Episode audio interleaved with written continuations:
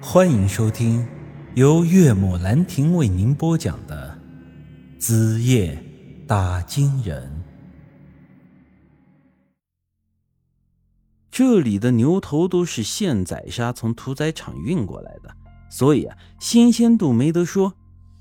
这再用清汤炖煮，又保留了牛头肉的原汁原味，配上蘸料，真的香啊！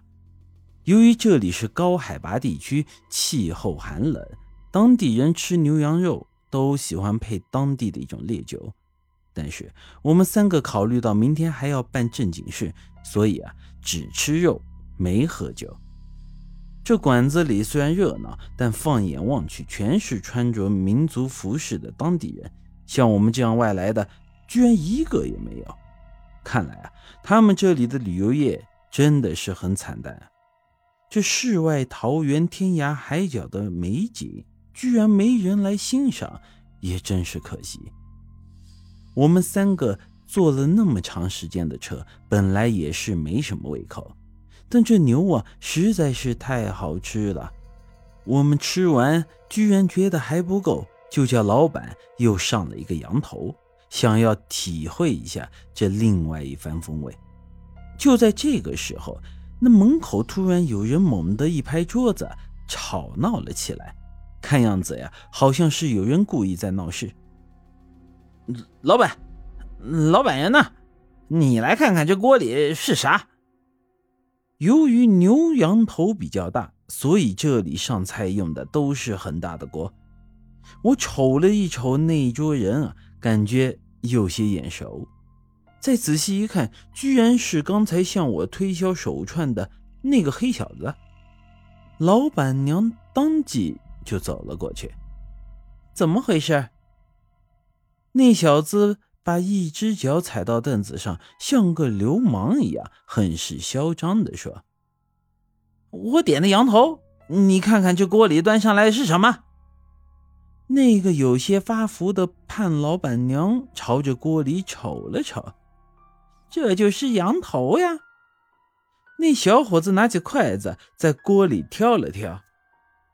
我问的是，这是什么东西？只见那小子筷子上是一缕黑色的东西，好像是头发。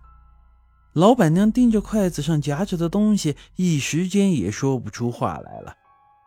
正常情况下，咱们去馆子里吃东西，即便是不太卫生，那也顶多是遇上一两根头发。可是像他这锅里有这么大一坨，这实在就有些说不过去了。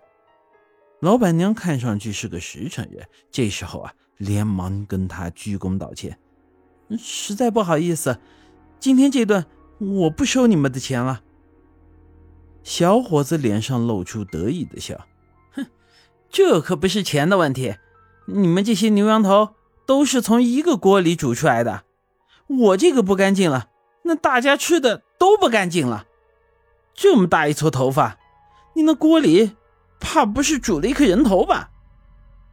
他此言一出，周围的人全都变了脸色，就连我也放下了筷子，莫名的感觉到了一阵恶心。眼看着事情不知道该怎么收场的时候，一个体格壮硕的中年大叔从外头走了进来。他好像是这老板娘的丈夫，也就是这里的老板。这大叔走到小伙子面前，皱着眉瞪了他一些，然后二话不说，一巴掌就抡到了那小子脸上。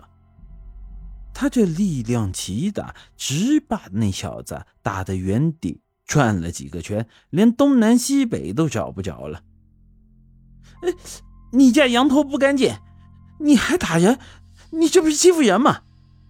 那大叔还是不说话，又一把拎住了这小子背后的衣裳，将他脑袋按在了桌子上，露出了个后脑勺。当地少数民族的习惯，即便是男孩子也是要留长发的，然后呢，再扎很多的小麻花辫吊在后头。这个时候，只见那小子后脑勺，哎，秃了一片，这下。周围人也都看明白了，锅里的头发原来是这小子自己故意放进去的。原来这小子平时就很不老实，经常以这种方式在周围一带吃着霸王餐。很多馆子呢，甚至都已经把他列入了黑名单。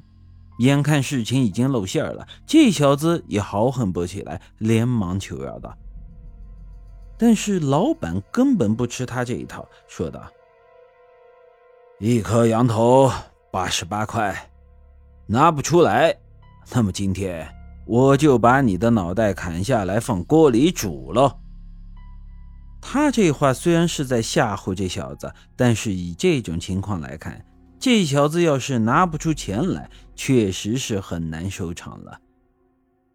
这小子浑身上下摸遍，好不容易凑出了六十多块钱来，然后又把他卖的那些手串之类的小东西在老板面前晃了晃，说道：“今天还没开张，我身上就这么多，您行行好，就放我一马，好不？”